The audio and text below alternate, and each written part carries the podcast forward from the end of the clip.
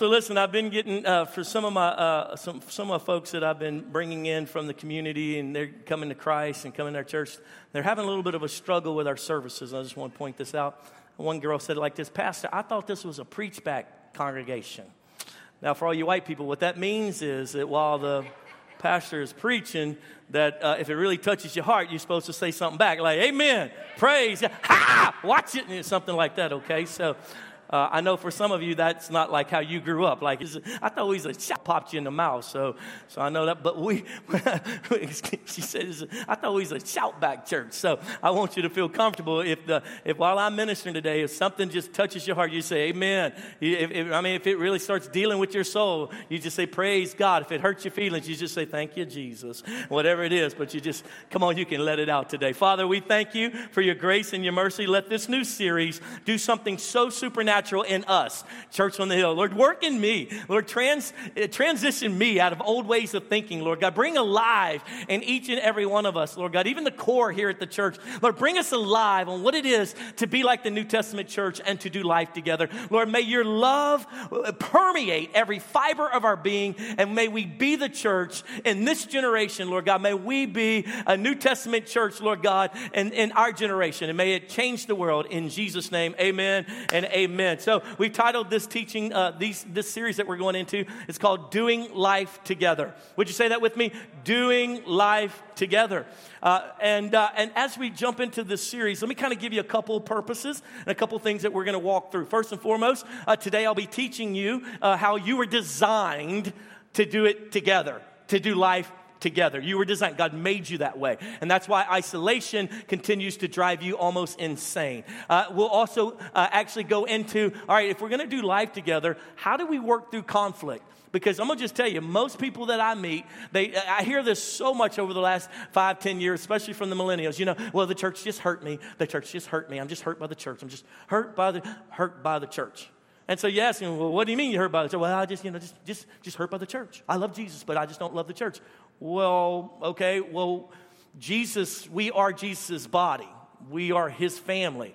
So that's like saying, I just can't stand my mom and dad, my brother and sister. And, and albeit, I get that, some of you live that way, that's not really how we're supposed to be wired. We're supposed to actually need one another. And so I'm going to actually help you walk through how do we walk through conflict? How do we get past the fact that that girl right there did me dirty and she's supposed to be my sister?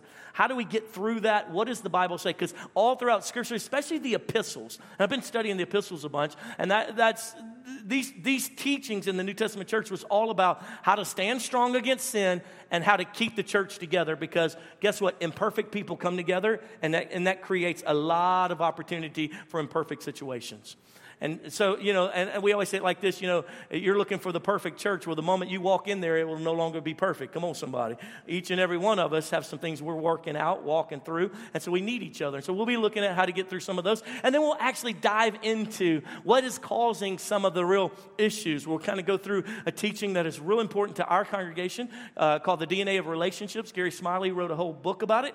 And, uh, and that should be really uh, advantageous for us. And as I believe at the end of these four weeks, that we will will be doing life together as God intended it. Amen. Are you with me? Say yes. So our key scripture is found in Psalms 133 1, and it says it like this How good and pleasant it is when God's people live together in unity. Would you read it out loud with me so I know you believe it with me? How good and pleasant it is when God's people live together in unity. How good the Word of God says. It's good when we live it out together in unity. In other words, when we come together, because you can't be unified if you're not together, when we come together. How horrible, therefore, it is when the body of believers, when God's people live isolated, when God's people try to walk it out by themselves, when God's people, in the, one of the beautiful passages in Ecclesiastes says, it says, uh, How terrible for a man to have no one who walks beside him. When he falls, there's no one there to help pick him up. You and I need each other. Turn to the person next to you and say, I need you. Come on, turn to the person behind you and say, I need you too. Even though I don't know you, I don't really know you, but I need you. All right. Uh, I want, to, I want to break this down for you. Do you realize that God Himself exists in together? I'll say it like this God exists in community God the Father, God the Son, God the Holy Spirit. The three are one, but yet they're separate personalities. They exist in cohesion. They work together in unity. God, who He is, is a complete being if you will, with three parts. Not only that, but surrounded by the angels. So we don't serve a God like the Islam, Islam talks about, their Allah God, that's some isolated uh, monotheistic God that only is in some dark place looking down, not engaging in the people, setting a set of rules by which you have to uh, live by and make community. Our God, just the opposite. Our God is a triune being, three parts. Our God has community. Our God has perfect unity within themselves God the Father, God the Son, and God the Holy Spirit. Spirit. And He created us, come on now, in His image. Look at that with me. We were created to exist in community. God's design for us in Genesis chapter 1, verse 26. Look at this. God designed us to be in community when He said it like this Let us, everybody say us. Who's us? God the Father, God the Son, God the Holy Spirit. Make man in our, who's our? God the Father, God the Son, God the Holy Spirit. And our image. We were made in His image. We were made to commune with one another. In fact, I would say it as boldly as this we don't work outside of community. We don't work outside of together. It just doesn't work.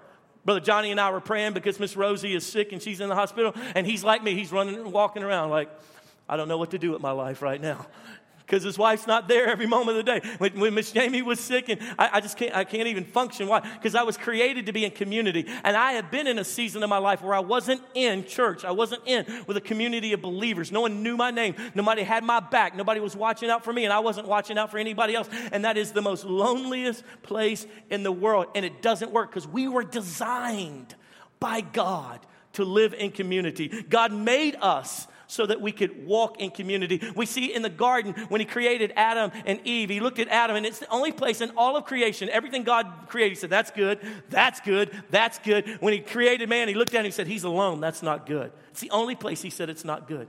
It's not good that man should be alone. So I will, I will create in him, from him, a better half, if you will, a helpmate, someone stronger, someone better. I will create a helpmate. And then he gives Adam and Eve a complete command. He says, Go and multiply. Make community, baby. Make some babies all over the place and have and have community. That's why. And he says, subdue the earth and have dominion over. So from the very beginning, God not only created us in his image, to commune with one another, that we're imperfect, we're not, we're not in perfect unity outside of being in relationship with others. Then we see after that that God does something, He picks a people group to commune with. He picks the Israelites. God chose the Israelites to be his people. Look what he says in Leviticus chapter 26 and verse 12. Genesis, uh, Leviticus chapter 26 and verse 12. It says, And I will walk among you and will be your God, and you shall be my people. God actually walks amongst his community. He, uh, he lives and abides. What's the word of God says? He inhabits the praises of his people. He, he lives in the praises of his people. God needs us to be in community so he can commune with us in community. He said, Oh, no, I have a good relationship with Jesus. I don't need church. Church people hurt you, friend. You have a misappropriation of how God made you. Just the opposite. You say, Oh, yeah, but they've hurt me. They've done me wrong. Welcome to life. Sorry. Welcome to life. Nobody's hurt that little lady on the front row more than me. Why? Because she's my best friend. She expects everybody else to be an idiot. But when I'm an idiot, she don't have a guard up, so it hurts. And so I have to walk through that. She has to walk through that. She has to forgive, and we'll teach you how to walk through these places. But you were built for community. God, the first thing He did once humanity walked away from Him was He found a man named Abraham. He said, Abraham, listen, I need community, and you need community. So I tell you what, I'm going to put my life upon your life. I'm going to be your God. You're going to be my people. And all your kids, all your great, great, great, great, great, great grandkids, be my people. We're going to call them Jews, Israelites, and we're going to commune together. I will walk amongst them. That's what we just read out of Leviticus. I'll be their God, and they'll be my people. And then what happens is, as the Israelites did not appropriate properly that light to the world, they kept it within themselves. They became a clique, us versus the rest of the world. They then began, kept going adulterous back and forth from the Father. So the Father says, You know what? I'm going to send my Son.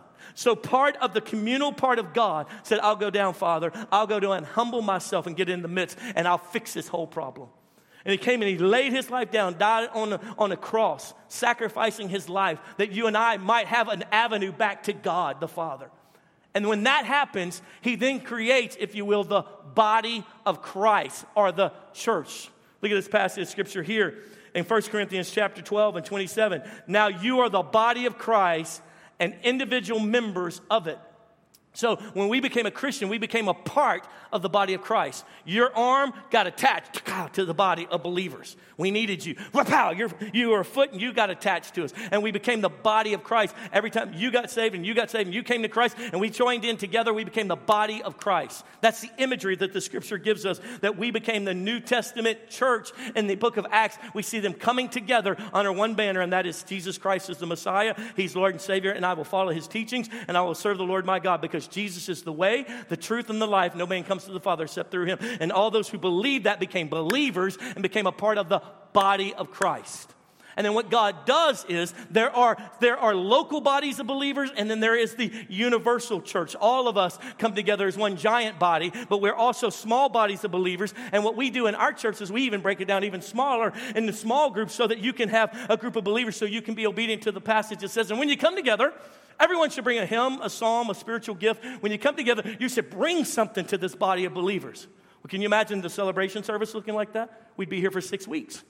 As every one of you share, you know, the other day I was reading through the book of Romans, this revelation. And you start sharing it. We do that with a few thousand people, and it wouldn't be a celebration service, it would be a church gathering, being the church. And that's why our small groups are so critical to us, because we feel like that's really the church. This is a celebration where we all came together. Are you with me? Say yes. And so we see the New Testament church coming together and all the believers having everything in common. It says, and when they were all together in prayer, it says in Acts 2 1, it says, when the day of Pentecost came, they were all together. This word together, we see it all throughout the New Testament. Why? Because they had to come together. They didn't say, Woo, I got the power now. I'm going off on my own. I'm just me and my family, us four and no more. No, no, no. They came together.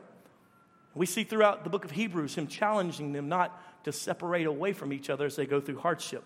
I love what Paul Tripp, the writer of Whiter Than Snow, said, and he said it like this We were created to be independent.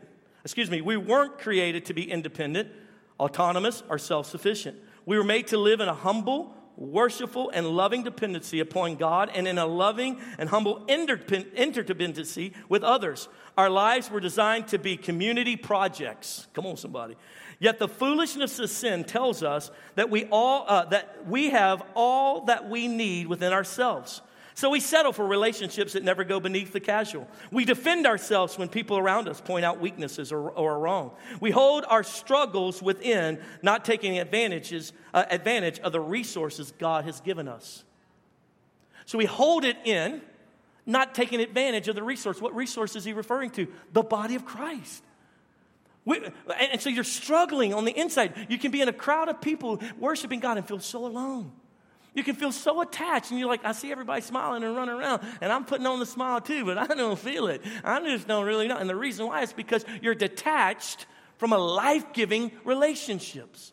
You're detached from it. You may come to a service and, and, and, and read and have a little Bible studies at home by yourself and watch brother so and so and sister so and so on podcasts or on television. But, friend, you were created, you were designed to come into relationship with the body of believers. You were designed to have a network of relationships that actually cause you to grow, that actually give you life, that actually you lay down what you want and help them, and then they lay down what they want and help you. And in, in that, in that interaction is some of the most supernatural opportunities that the scripture talks about. In fact, there are over 30 scriptures that you cannot fulfill unless you're in a body of believers that God has for you unless you're in a body of believers, unless you have relationship doing life together. We call it doing life together here at Church on the Hill because it's more than just going to church and hearing sermons.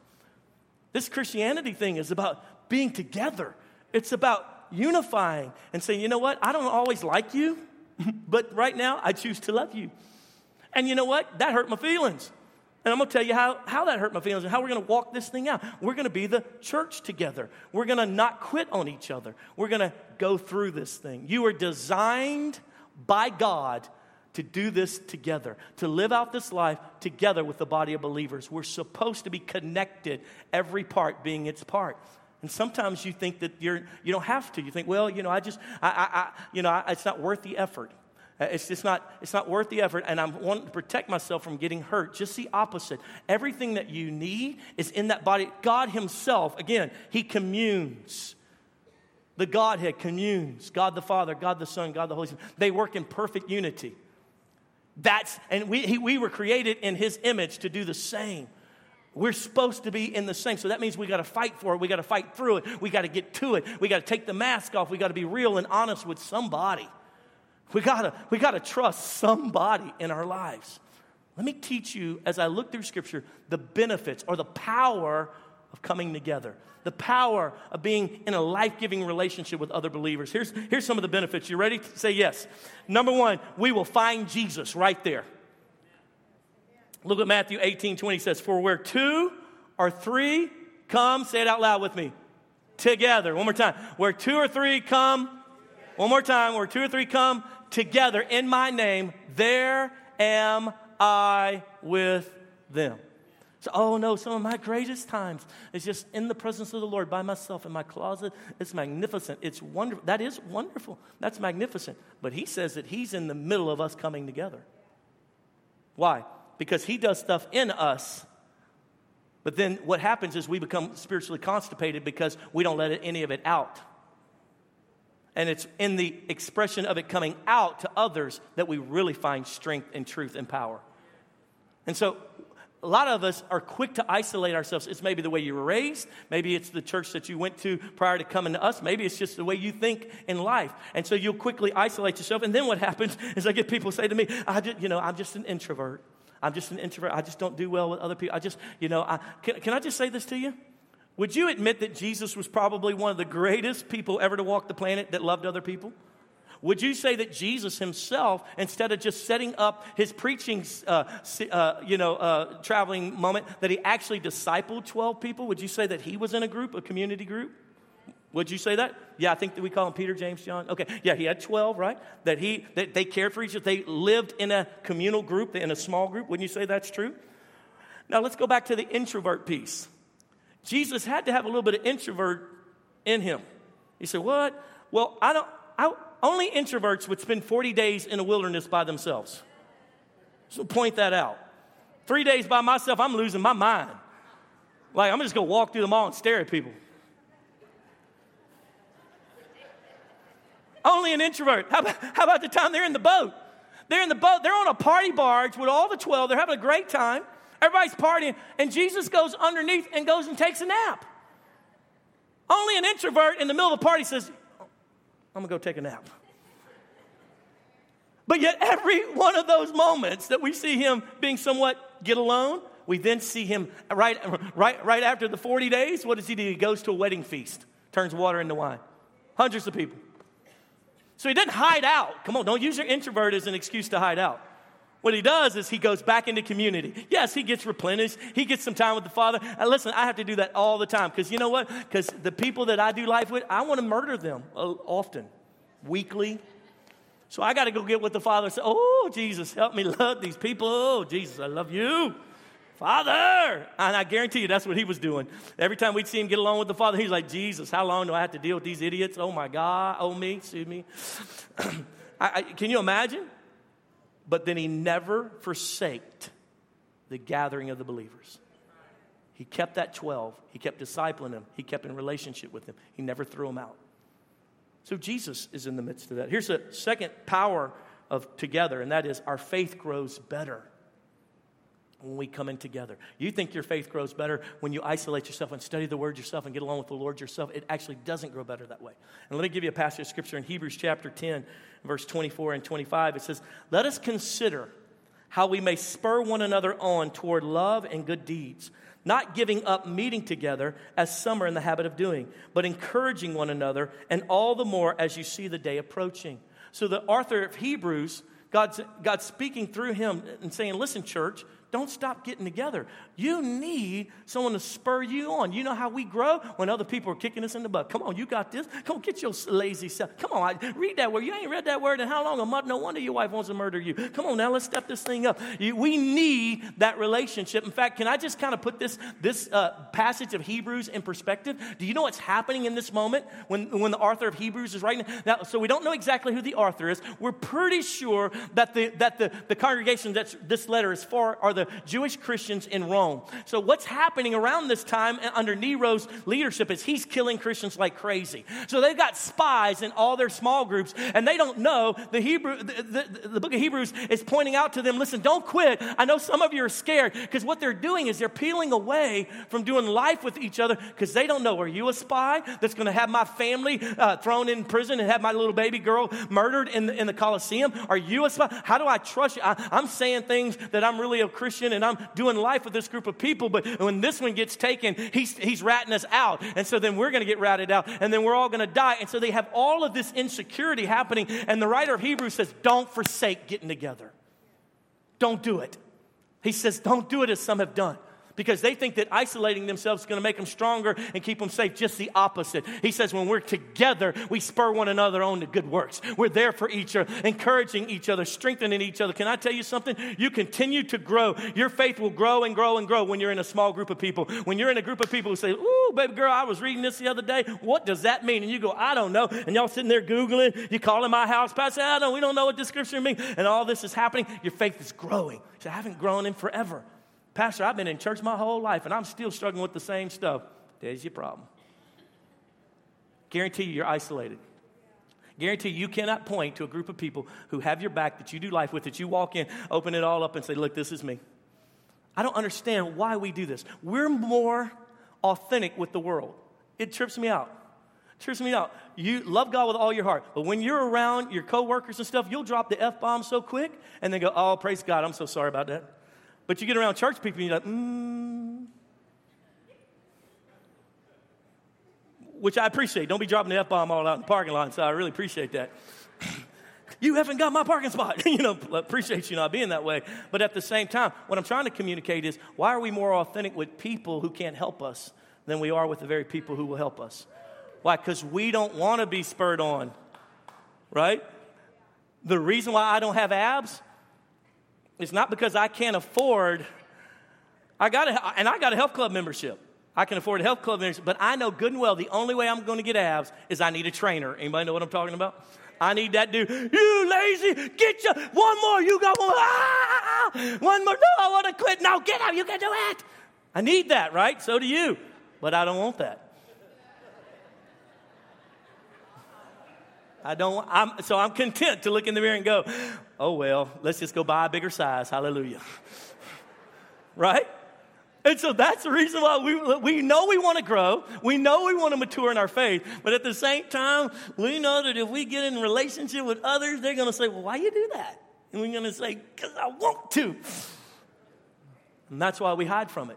But friend, you were made to be in community you are not actually functioning properly. Can you imagine if you had, a, come on, fellas, if you had an eight cylinder car and I pulled four of those cylinders out? Not only would it not run, but if you could get it running, it'd be a blah, blah, blah.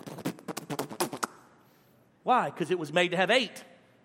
You were made to be in community. You were made in His image, and you were created to do life together.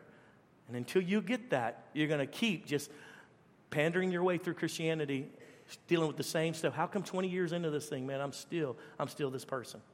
How come I can't keep a marriage together? How come I can't? Because you won't get into community. Why? Because as iron sharpeneth iron, so one brother sharpens another. Here's the third power of being together, and that is joy is cultivated in together.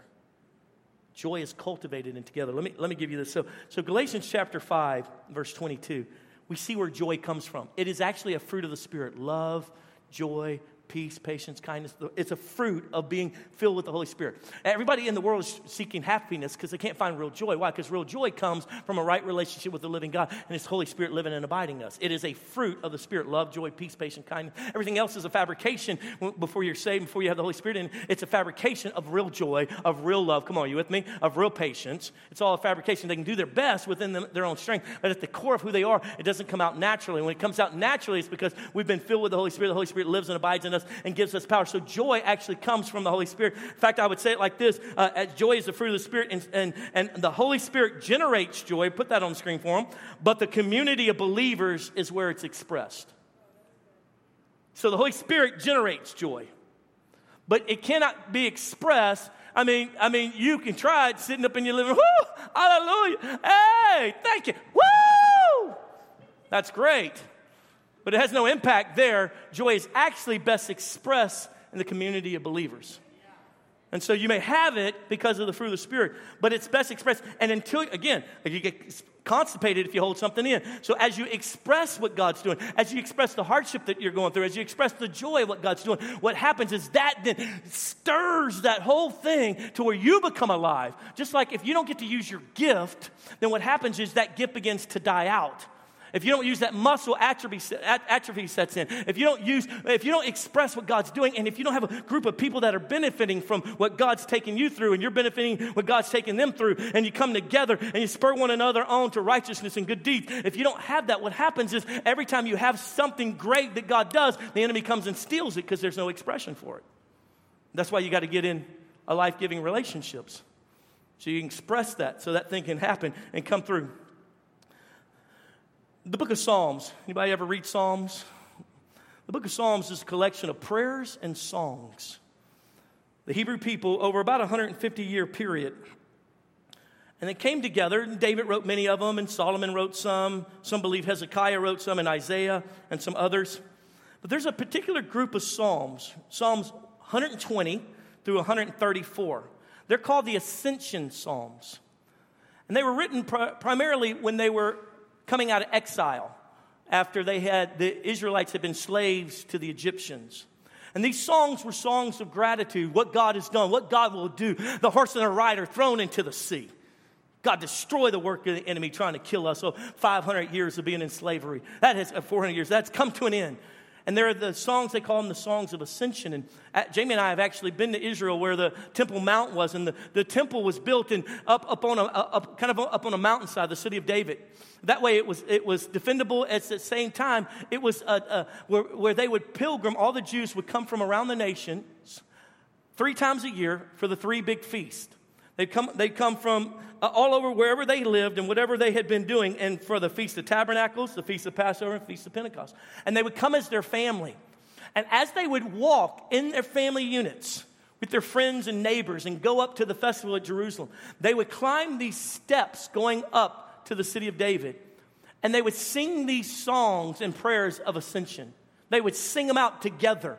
And as they would sing them, joy would fill the community that was traveling on this path together. They would begin to sing, How good is our God? How great is God? How wonderful is the Lord our God? He has delivered us, the horse and the rider thrown into the sea. And as they would sing them, just like when you and your, your people sing that song that y'all like. Just like, you know, this week for us, it was, That girl is on fire. And, and the kids would laugh, and James was like, Shut up. But as, you would, as they would sing these songs, joy would come out of them. They were expressing joy. They were doing that, as you know, it's, it's the reason why you have cheerleaders. It's the reason why uh, guys get in the locker room and, and chant out stuff, and, and, and, and, gals, you know, get in their locker rooms and, and, and chant and sing out songs together. Why? Because it's a unifying joy that comes expressed through this whole thing. The reason why we worship together, the reason we sing songs together, because those songs unify us, and joy is able to be expressed through it as we, pray, we bring it together. You can't really have that same experience by yourself. Yes, you can worship God, tell Him how great He is, and you can have this moment where you feel like God really talked to you. But when we do that in the context of believers, what happens is real joy is expressed and is generated. It actually begins to generate. That's why you can be in a time like we do uh, uh, quarterly, we do a, a, night of worship. We just all come together and we just worship for an hour, prophesy over each other, let the Spirit of the Lord just have His way to heal us and minister to us. And we'll just, just do that for an hour and a half on a Friday night here at Church on the Hill. And I'm telling you, it's the most amazing thing. Why? Because we are doing it together. And then together, the joy of the Lord comes forward. And it's magnificent. And that's what they experienced all throughout the Old Testament as they would go up this mountainside singing the songs of ascension. Again, Psalms 120 to 134. Here's the next thing. I would just tell you this the other day. We, um, Jamie, uh, she hosted the mayor's prayer breakfast here in Cedar Hill. And so afterwards, we were the last ones talking to people, praying with people. And I look up and, like, if I'm the last one around, I look around to make sure the room's been put back. It's a rented room. They rent it uh, from, from the city community center. And so there were some balloons with happy birthday uh, tied to a bag that had happy birthday and some candy all around. I was like, who's this for? And nobody's here. And Jamie goes, I don't know. They were using it for something, something. I said, okay. I said, well, I'll just take you back to the office. And then all of a sudden, I had a spirit led idea. That I was going to take it back to the office and, uh, and I was going to get everyone in the office to come and sing happy birthday to Gina, uh, my assistant, it's not her birthday, it's not even close to her birthday. And that we would just all come running through the office and, and we started pulling things out of the refrigerator, you know, salad dressing and whatever else we could find. And we blew up some more balloons. And about, about eight of us, uh, we all came running into her office, all of us, with all the stuff we're carrying. And the moment we stepped into her office, again, all of you, happy birthday. To, she's going, it's not, my, it's not my birthday. Happy birthday to you. It's not my birthday. Happy birthday to you yeah, it's, it's not my birthday. It's not my birthday. And she's got this look at. And then we finally, dear Jean, happy birthday to you. And she goes, it's not my birthday. And we're like, it's not? And I look at Pastor Johnson. You said it was her birthday. He goes, I thought it was her birthday. It's not your birthday? She goes, No, it's not. And we all just walked away. We're like, I can't believe it wasn't her birthday. And left all this stuff all over her desk. I mean, again, you know, just, just salad dressing, anything we found in, in the staff refrigerator. Just left it all over her desk. And we're walking, she goes, It's not, it's not my birthday. It's not my birthday. Why did y'all think? And we all just walk off and we all go through the back door, we, uh, you know, the office door, and we're back there laughing. And, and, and you can hear her sitting there. Why do they? It's not. Why do they think it's my birthday? And then we come running back in. We're just messing with you. We're picking on you. We got to laughing. We had more joy, just a moment of joy, because we did together. Are you with me? Something kind of cute and fun. There's joy is cultivated when we bring it together. All right. Here's the next piece I teach you: the power of together, and that is we find healing in together. So, man, I just, I, I don't know why God won't heal me, heal me. Well, look what the Word of God says it like this in James chapter 5 and 16. It says, Therefore, confess your sins to each other and pray for each other so that you may be, say it out loud, so that you may be, may be healed. See, when you and I repent, we're forgiven. Jesus forgives us. We don't have to go around, you know, doing lighting all these candles for God. To, we don't have to do penance. It was paid for once and for all. And when we as Christians, followers of Jesus, sons and daughters of the Most High, say, Jesus, I did it again. I'm so sorry. Please forgive me. the Bible says he takes our sin and he throws it as far as the east is to the west. Do you know how far the east is to the west? H- however far you go east, there's still an east. However far west you go, there's still a west. Why? Because it's a never ending circle. He just throws it away, is what the scriptures are saying. That's the beauty. But what happens is in our sin, I picture it like this Satan's gotten you and I to sin. We've tripped up. It's like he shot us with an arrow. And when we repent, that sin is removed. But what's still there many times? Right, a wound. And so confession brings healing. And so when we confess, well, we don't need a priest anymore. We have a high priest. His name is Jesus. We don't have to go to an imperfect man. So, what the Bible then teaches us after this whole priestly order thing and all that the Israelites have done over the years, he says, Now, listen, let me explain something to you. Now, confess your sins one to another that you may be healed. Just say, Bill, can y'all just, I just want y'all to know, I want y'all to pray with me. You know, uh, my wife and I, we've gone through some things, and the other day I cussed her up one side and down the other. I repented, God's forgiven me, but I just, I just don't want that on my conscience. I just want the people that I'm entrusting my life to and who's entrusting their life to me. I just want y'all to know. I just want you to pray. I don't, I don't want to live like this. Healing. It's unbelievable. Healing happens. People, I, I, people, I, there are people in this church, you walk around with such a guilty conscience, hoping not to be found out. You're scared to talk to me. You're like, oh, you might prophesy or you might see my sin. It's amazing. I'll stand out in the you're trying to shake your hand. You're like, mm, I got to go. and I can tell, you're not in a small group. You don't have a community of people. The rest of you guys, it's so funny. I can tell everyone who's in a small group in this church, Pastor, woo, Oh, man, God is so good. How you doing? Oh man, I've been in so much sin, but man, I tell you what, God is so good. Small groups, man, we just been doing life together. Like, oh, look at you not feeling all guilty and ashamed. Why? Because confession. But the old adage, confession is good for the soul. The Bible says it actually brings healing. And you want to be in a safe community of believers that you know and you can't do that on a Sunday. This is a celebration of all that gathering. Are you with me? Say yes. Do you still love me? Say yes. How about that? Uh, anybody know the Edgar, Allan Poe poem, The Tell, Telltale Heart? In that, we read about a man who took the life of his friend only to bury him beneath the house. The guilt he felt began to manifest itself in the sound of a beating heart coming from under the floor of his house. Could he still be alive, he thought? Could his heart be loud, this loud? Could others hear it? Course not, but the secret he kept was a noise that could not be drowned out with the life he tried to live. He eventually turned himself in to stop the madness. Confess your sins one to another that you may be healed. Here's the fifth and final piece I teach you with the few minutes that I have left, and that is this. When we come together, it destroys barriers. It destroys barriers. Uh, give me a second to break this down, if you don't mind. In Galatians chapter 3 and verse 26, Galatians 3 and 26, it says, You are all sons of God through faith in Christ Jesus. What are we? Sons and daughters of God through Christ Jesus. So we're part of a community. For all of you are part of a family. For all of you who are baptized into Christ have clothed yourselves with Christ. There is neither Jew nor Greek, slave nor free, male nor female, for we are all one in Christ Jesus. If you belong to Christ, then you are Abraham's seed and heirs according to the promise. Now, for you and I who are not Jews, we don't really grasp the importance of what Paul is laying out here to the Galatians. But let me explain to you. Jamie and I have been to Israel. We've seen the Temple Mount, we've seen, we've seen what they've done and what they had. You have to understand there were multiple gates around this temple. And if you were a Gentile, if you weren't a Jew, you could only go to a certain gate and then you could not go past that barrier.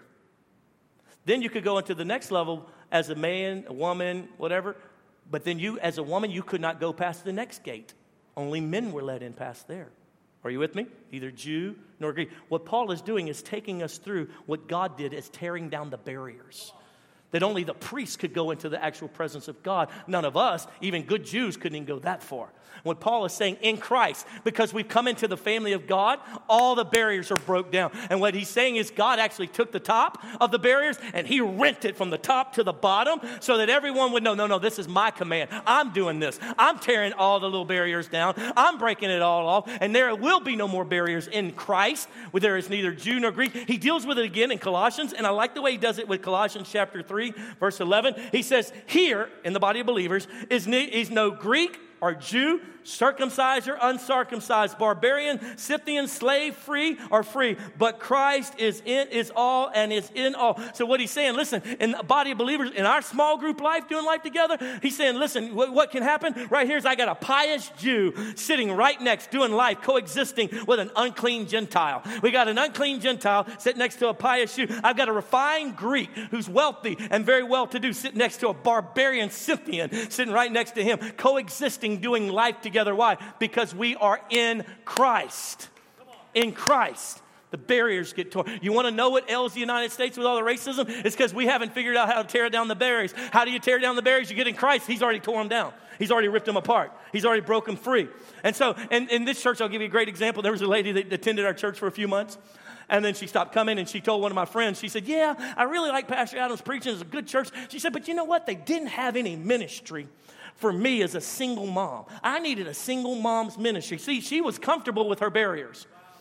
In fact, she wanted to be identified by her barriers. But what she doesn't know, Miss Tamika, where you at? Sitting right here. Usually right Where'd you run to, Miss Tamika? Miss Tamika sings right here on the front row. Beautiful African American single mom. Let me tell you something. She came to this church, she didn't want to be, uh, she didn't want to be identified by barriers. What she did, the first group we had that she could fit in, she said, I want it. It ended up being a group of single white dudes. They, they were all in their early 20s. She said, That's good. I helped them boys get them something. And she got in there. Can I tell you what her small group, she's now a small group leader. Her and her co leader, Anthony, he's a Hispanic dude. Come on, somebody. Single Hispanic dude. They got married couples. Now, listen to me. They got single folks. They got old people. They got young people. Let me tell you what they've learned to do. There are no barriers in Christ. What this other little single mama didn't realize is she wanted to be identified with her barrier. I'm gonna st- okay, let's do, stick you in a small group with all single moms. Guess what you're gonna have a problem with? She ain't got nobody to help you with your kids. When your car breaks down, ain't none of the single moms know how to fix a car. You got all your same problems, but you want to be identified by your barrier. So before we begin to be so critical of everybody else, maybe we ought to recognize we like our barriers. They become our identity.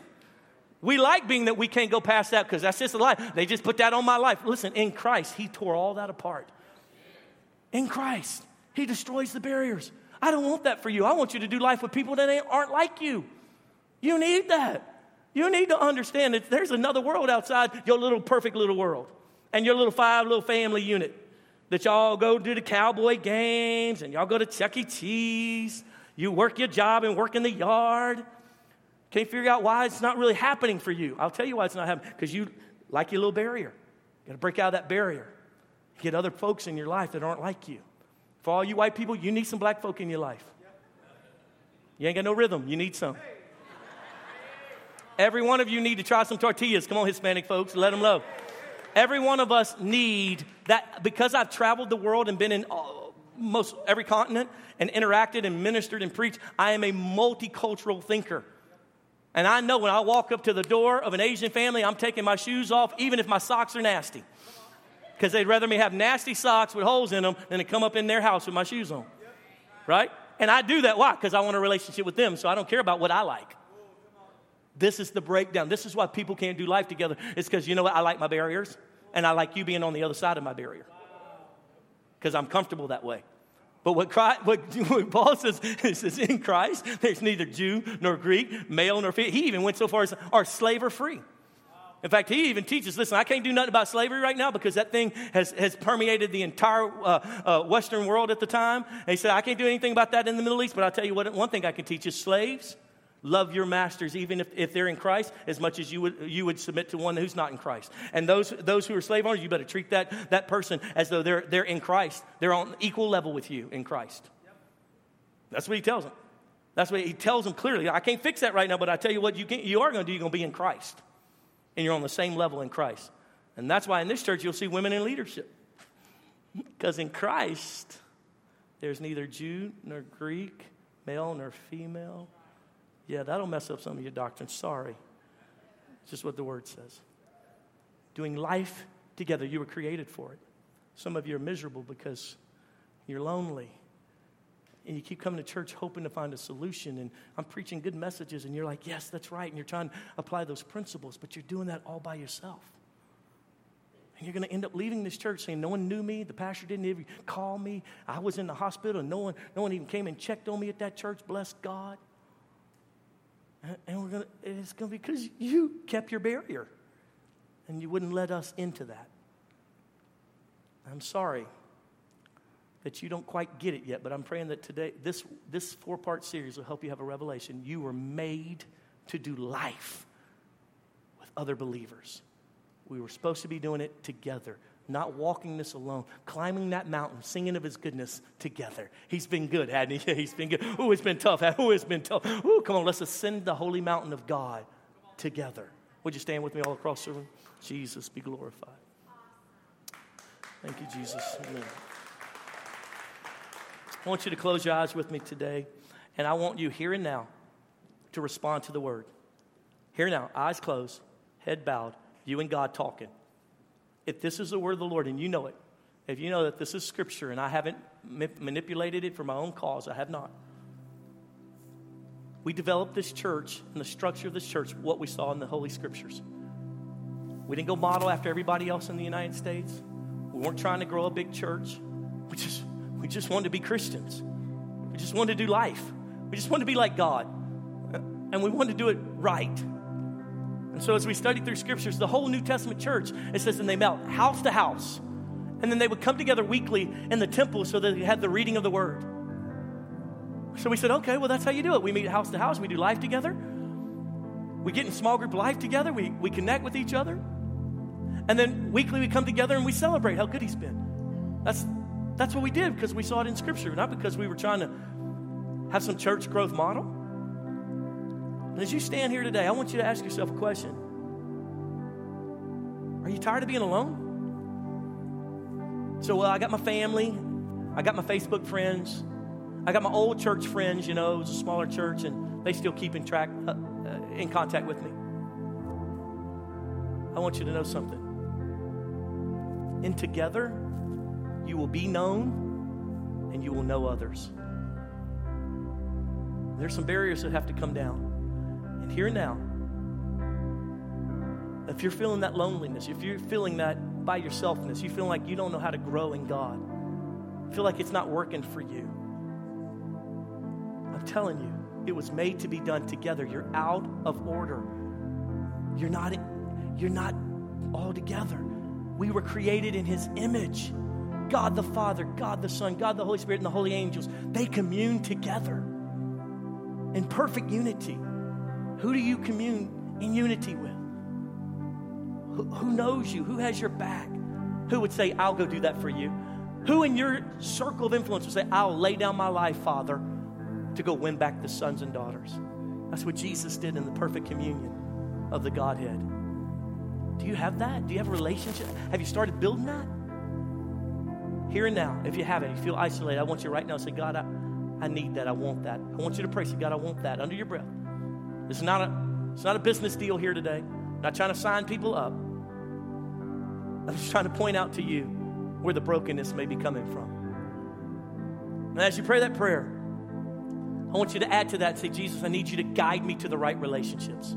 Nothing worse than to be in the wrong relationships.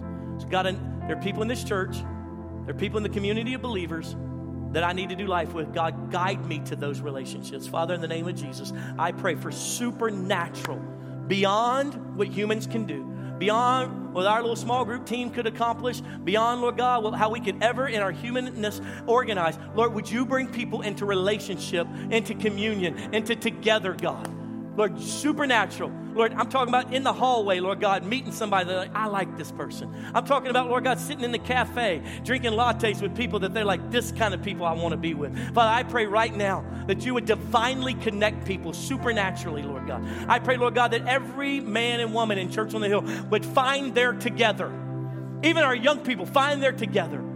The friends that'll be there in hard times those who will spur them on to good works, those that they can share the joys of life with, and the supernatural thing that God does in their life. And we can do that together as you made us, oh God. Jesus, I pray that as you minister to us and teach us, that Lord God, we would find the truth of who you are and the love that you have for us. With every head bowed and every eye closed, maybe you say, Pastor, I got to be honest. I'm not a Christian. I'm not in that family of God you're talking about.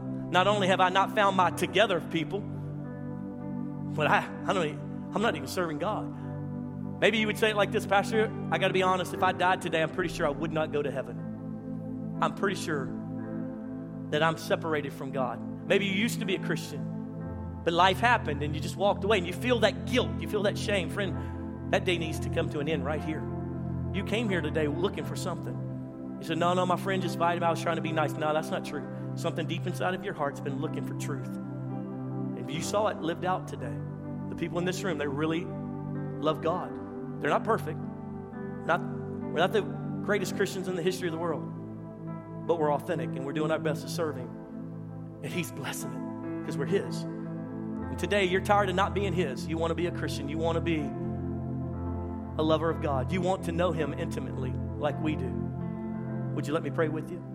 The Word of God says it like this if you'll confess with your mouth and believe in your heart that He is the Christ, the Son of the living God, that He will forgive you and cleanse you from all unrighteousness. So, in other words, you're just a prayer away. You say, Well, what do I have to do? Well, He did it all. That's the point. He did it all. He carried the big load to have a relationship with you. He died on a cross, made a way. And your response is simply, Jesus, you are now my Lord, and say, I will follow you all the ends of my days. That's your response. He initiated it. Will you respond? With every head bowed and every eye closed. If you're not a Christian today and you're ready to become one, you're ready to serve God with all your heart, would you let me pray with you? I'm not going to embarrass you. I don't need another notch on my belt. But I need you to have that relationship. I need your eternity to be secure. I need you to know the living God that created you and loved you. And I need the blindedness on your eyes to be removed so you can see how far, how deep, how wide is His love for you. Today, I need you to respond to that love and say, Yeah, I want to be a Christian. I want to serve God with no one looking around. If that's you, would you let me pray with you? Again, I won't call you forward. We're just going to pray right there in your seat. Deep, intimate moment, here and now for you and God. But would you let me help you with it? No one's looking around, just you and me. You say, Pastor, it's time. I'm ready to get right with God. Would you just slip your hand up and say, That's me, Pastor. Pray for me. Won't call you for it, but you need to respond quickly across room. Thank you, sir. Anybody else? Pray for me, Pastor. It's time. I'm ready to serve God. I don't want to live like this another day. Yes, sir. You put it back down. Yes, ma'am. Anybody else? Yes, ma'am. A couple more seconds. Quickly respond. Don't push him away. If God's dealing with your heart, just act quickly. Amen. You can put your hands down. Now I'm going to lead you in a prayer. It's a prayer of repentance. There's nothing magical about the words we're about to pray. What's supernatural is that your heart your heart wants God, and you want Him. And He's going to respond right here as we as we commit to Him. In fact, I'd like everyone in the audience to pray this out loud with those who lifted their hands. And those who lifted their hands, I want you to mean it with all of your heart. Say it like this Say, Jesus, today I surrender my life, my desires, my wants. And I ask you, Jesus, to be the Lord of my life. Forgive me of my sins, cleanse me and make me whole. Write my name in your book of life. Fill me with your Holy Spirit. I promise to serve you all the days of my life. In Jesus' name. Keep your head bowed for just a moment. Father, I speak peace. Peace over every man and woman who lifted their hand. Peace. They're not ever again in conflict with you, God. There's not a wrestling over their soul anymore. They're at peace because they belong to you. It's settled. They're on your team, they're in your family. They're not back and forth anymore. God, I pray right now, joy. That joy we talked about, the fruit of the Spirit, the joy of their salvation, that they would just feel it, that they, they don't have to perform, they don't have to do anything, they don't have to give money to the church. They're yours because they asked. And your word says, if we ask, we shall receive. Thank you that they're forgiven. Thank you that they're healed. Thank you that they're yours. In Jesus' name, amen.